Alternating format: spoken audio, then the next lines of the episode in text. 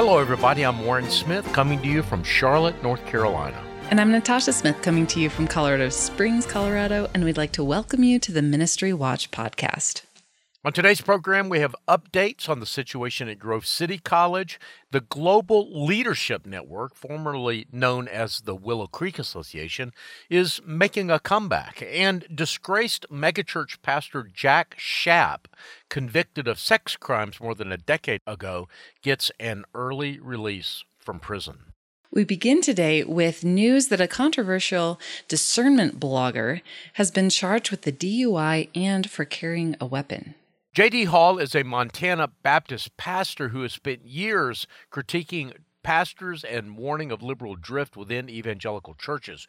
He is also pastor of Fellowship Baptist Church in Sidney, Montana, and the publisher of the online polemics site Protestia, which is the new name for what used to be the site Pulpit and Pen. He was arrested on May 11th after a traffic stop.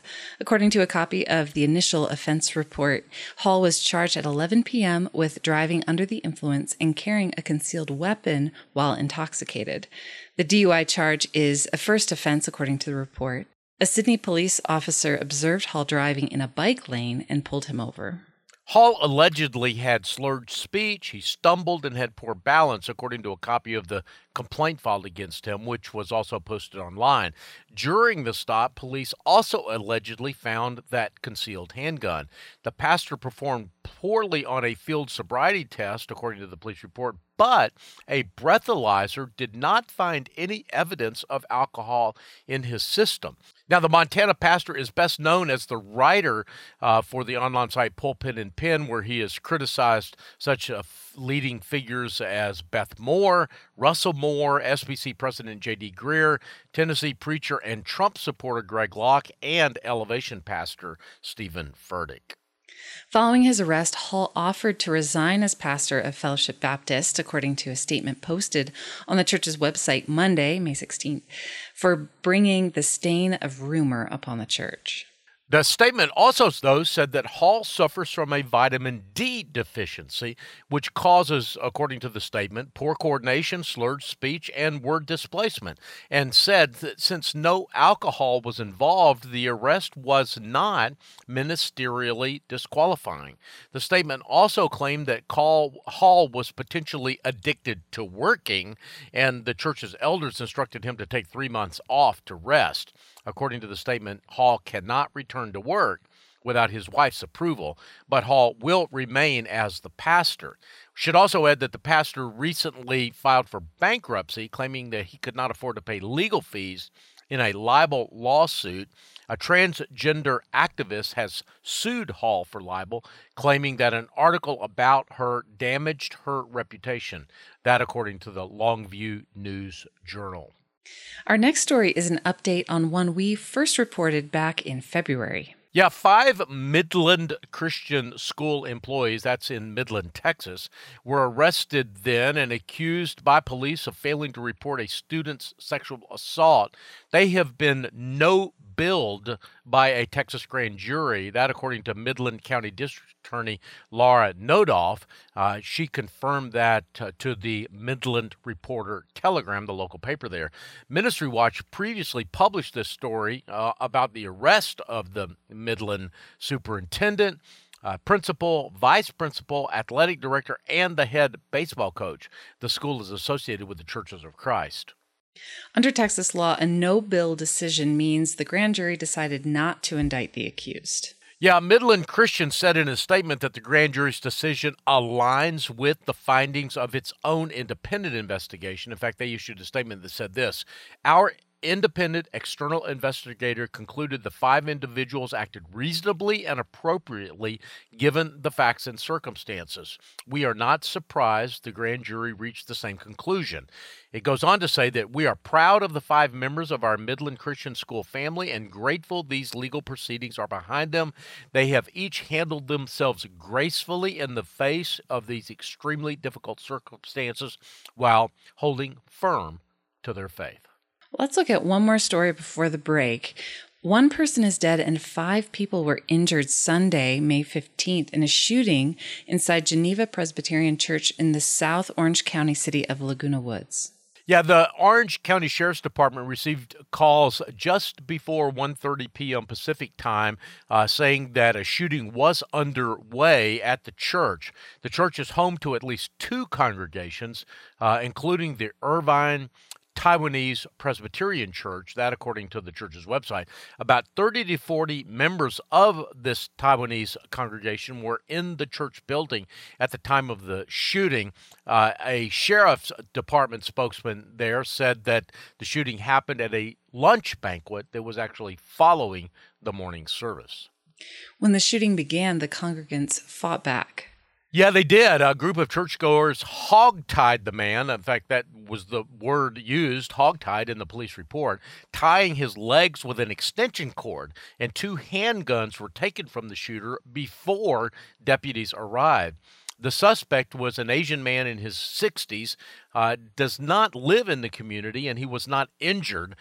The motive is still not clear, nor whether the man has any connection to the church. The sheriff's department, though, did praise the churchgoers, saying that they displayed exceptional heroism and bravery in intervening to stop the suspect.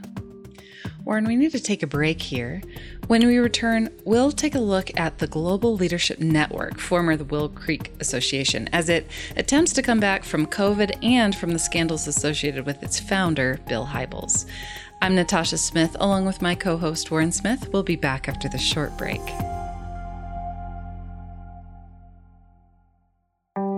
Hello, everyone. I'm Brittany with Save the Storks. Save the Storks is a pro-life ministry passionate about inspiring the world to reimagine the pro-life movement by serving and valuing every life. Save the Storks partners with pregnancy centers all across the U.S. to own and operate a stork bus to offer free ultrasounds and pregnancy tests to women in unplanned pregnancies. Stork buses partner college campuses, abortion clinics, shopping centers, and serve rural communities that lack medical care. Save the Storks is pleased to be the sponsor of the Ministry Watch podcast. For more information about our life-saving organization and how we partner with pregnancy resource centers around the country, go to SaveTheStorks.com. That's SaveTheStorks.com.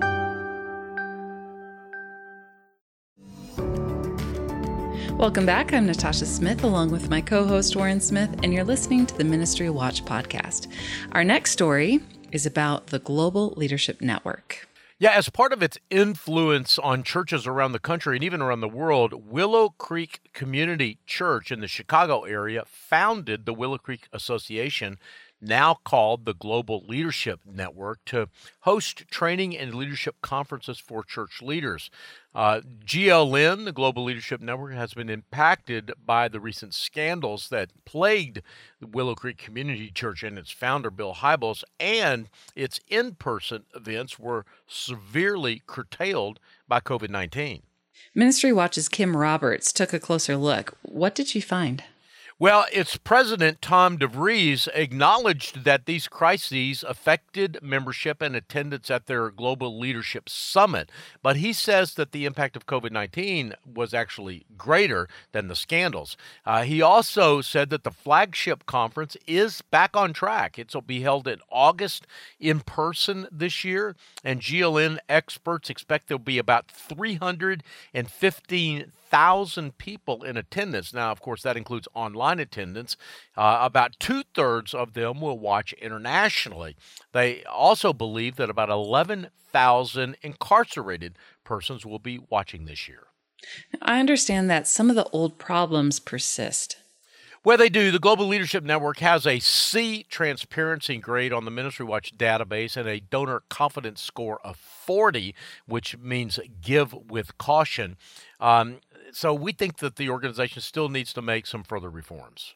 What are some of the reforms you recommend? Well, the nonprofit doesn't file a Form 990 with the Internal Revenue Service, a practice that Ministry Watch advocates for transparency, and it doesn't post its audited financial statements on its website, at least not that we can find, and of course being able to find them is an important part of why you post them. Both of these steps are simple and would be a great place to start. Next, we've got more from Grove City College this week. Yeah, and the latest development in Grove City College's critical race theory saga, the Board of Trustees at the Pennsylvania School accepted the report from an ad hoc committee on Friday, May the 13th, that acknowledged instances of CRT advocacy at the school. In accepting the report, the board also agreed to restore the word conservative to the school's mission statement and adopted a list of remedial actions to curb CRT going forward, all the while, though, denying the allegations by some that the school was going woke. Some Grove City stakeholders have condemned the report and authored additional petitions calling for the board to reject it and apologize to Tisby. Yeah, Judge Jamar Tisby, who was a speaker at the one of the chapel services at Grove City, and that's kind of what kicked off this whole controversy. But I should say others celebrated the report, including the original petitioners who said that the report vindicated them and some professors as well.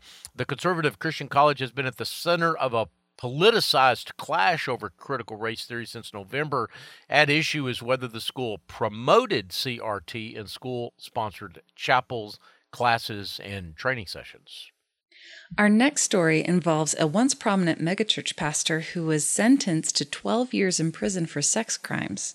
He's now getting an early release. Yeah, the former senior pastor of an Indiana megachurch has been released from prison 9 months early after serving about 9 years of a sentence for sexually abusing an underage girl.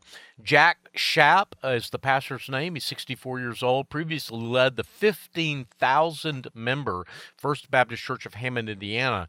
The church has historically been one of the most prominent in the nation in the independent fundamentalist Baptist circles.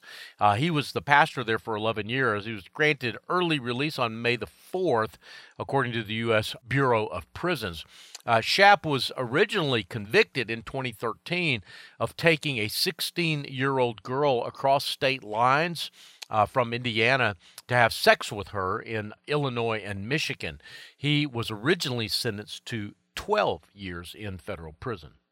Last year, Schaap asked for an early release so he could care for his elderly parents who lived in Michigan, claiming it was a matter of life or death. Yeah, but the U.S. Attorney's Office denied that request, with a federal judge calling Schaap's crime grotesque and saying that he continued to pose a threat to others. And we have another story involving a pastor who sexually exploited children. Yeah, a former Tennessee youth pastor and basketball coach pleaded guilty in federal court this week to sexual exploitation of children. Joshua Henley, 32 years old, was indicted last year and charged with 4 counts of producing child sexual exploitation material, 1 count of transporting and possessing such materials, 1 count of transporting a minor interstate to engage in criminal sexual activity, and 1 count of sending obscene documents to a minor who is under the age of 16. Now, some of these charges were dropped as part of his plea deal. Yeah, the original FBI complaint alleged that Henley had engaged in sexual contact with a minor on multiple occasions at his home and in a hotel room and had inappropriate contact with her via texting and social media. He faced up to 160 years in federal prison if he had been convicted on all of those counts. But under the plea deal, he will be sentenced from just 2 to 12 years in prison and have a maximum fine of $5,000. Now, Henley had served as a youth pastor at Holiday Church of Christ in Holiday, Tennessee, and as a girls' basketball coach at Holiday Elementary School from 2017 to 2021. He previously held similar positions in Kansas, Texas, Oklahoma, and was working as a youth pastor in Indiana until the time of his arrest in June of 2021. That's right, and sentencing will take place, by the way, on August 23rd. And we have yet another update on a previously reported sexual abuse case.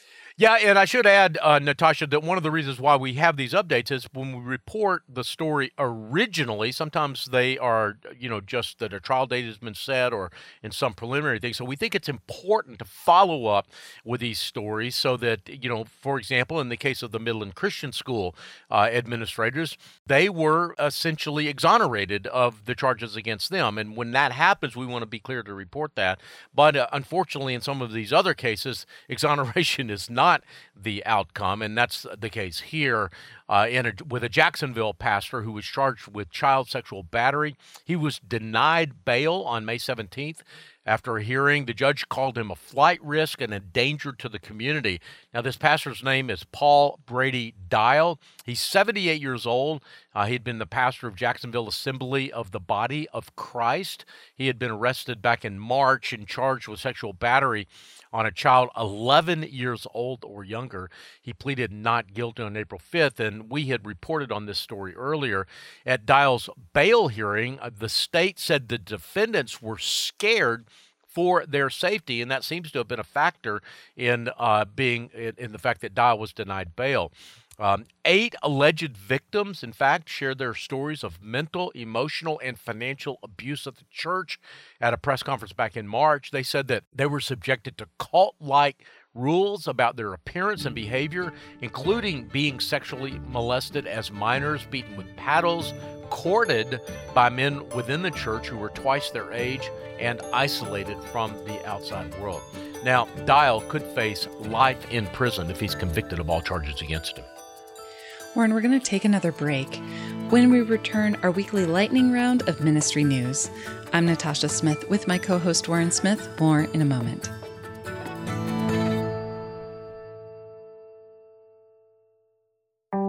Hello, everyone. I'm Brittany with Save the Storks. Save the Storks is a pro-life ministry passionate about inspiring the world to reimagine the pro-life movement by serving and valuing every life. Save the Storks partners with pregnancy centers all across the U.S. to own and operate a stork bus to offer free ultrasounds and pregnancy tests to women in unplanned pregnancies. Stork buses park near college campuses, abortion clinics, shopping centers, and serve rural communities that lack medical care. Save the Storks is pleased to be the sponsor of the Ministry Watch podcast. For more information about our life-saving organization and how we partner with pregnancy resource centers around the country, go to SaveTheStorks.com. That's SaveTheStorks.com. Welcome back. I'm Natasha Smith with my co-host Warren Smith, and you're listening to the Ministry Watch podcast. We like to use this last segment as a sort of lightning round of shorter news briefs. What do you have first? Well, a group called Unmasking Fidelity is trying to expose conservative donors to harassment by demanding that the nation's largest grant maker, Fidelity Charitable, a donor advice fund, publicly reveal contributions to 10 key organizations. These organizations include the Family Research Council, Turning Point USA, and Alliance Defending Freedom. Now, Unmasking Fidelity, which is, of course, a progressive group, calls these groups white supremacists and fascists. Now, John Stonestreet and Shane Morris of the Colson Center called the characterization of these groups as fascist and white supremacists absurd. And by the way, I should add that I agree with John and Shane in this. It's not clear that this new group is going to get traction with Fidelity Charitable, but it's an issue worth watching. And we have a story that updates you on the developments here at the Ministry Watch website. And a new study by the Association of Fundraising Professionals have some disturbing findings. Yeah, the findings include these, that more than 3/4 of fundraisers, 76%, said that they had experienced sexual harassment during their careers. 42% have experienced sexual harassment during the last 2 years alone, and 23% have experienced sexual coercion during their careers, which was defined for purposes of the study as being asked or pressured by their employers to put themselves in a position where they might be vulnerable to sexual harassment in order to secure gifts for the organization, including the way they dressed, by the way. The number of Christian ministries in the study were not broken out, and it's likely that the numbers would be somewhat different. Why would they be different? Well, because there are significant differences in responses based on gender, which was broken out in the study, and there are far fewer women in senior leadership and senior fundraising jobs in Christian ministries. So I guess I'm not sure whether that's exactly a good news or a bad news story. The good news, of course, being that probably less sexual harassment, the bad news being that not many women in senior leadership So whether you, however you want to interpret that, it is definitely a part of this story. By the way, this study was a part of a multi-year research project at The Ohio State University, which is titled Speaking Truth to Power in Fundraising, a Toolkit, and it is the final report from the Fundraising Workplace Climate Project. What ministries did Christina Darnell spotlight in her Ministries Making a Difference column this week? Well, the Billy Graham Evangelistic Association has deployed a team of crisis-trained chaplains to Rockingham County, North Carolina, which is not very far from where I live, about an hour east, after a tornado ripped through that area earlier this month. And with the future of Roe v. Wade teetering and pro-life ministries positioning themselves to support mothers with unplanned pregnancies, Youth for Christ continues its parent life ministry to expectant and parenting teens and their children. By the way, I wrote an article about how Christian ministries are stepping up and sort of, you know, doing fantastic work with women and children all around the country. And we feature Youth for Christ's Parent Life Ministry in that article. So I advise, I would, you know, welcome everyone going to our website and just typing in pro-life or Youth for Christ, and that story will pop right up. And finally, Nazarene Missions International has raised enough money among its churches in just 3 weeks to fill up a van full of relief supplies that will be headed towards Ukraine. Nazarene Compassion Ministries has teams on the ground along the Ukrainian border, providing emergency support such as transportation, shelter, food, and water, and distributing crisis care kits. Do you have any final thoughts before we go? Well, I just want people to know that this program wouldn't exist without support from folks like them. We take no money from the ministries we cover. We don't charge a subscription or have a paywall. We're 100% donor supported. If you'd like to make a donation to our work, please go to ministrywatch.com and hit the donate button at the top of the page. And as I've mentioned a couple of times in previous weeks, you can now give via text. If this is your preferred way of giving, just text at Ministry Watch to 52014. Again, that's at Ministry Watch, and the number is 52014. Do you have anything else? Well, if you have a story that you'd like for us to cover or a ministry that you think needs a closer look, please email us at info@ministrywatch.com. It's a quick, easy, and free way for you to kind of be a part of the journalistic process here at Ministry Watch. And a reminder, rate us on your podcast app. The more ratings we get, the easier it is for other people to find us. The producers for today's program are Rich Rosell and Jeff McIntosh. We get database and other technical support from Kathy Guttard, Stephen DeBerry, Emily Kern, Rod Pitzer, and Casey Seth.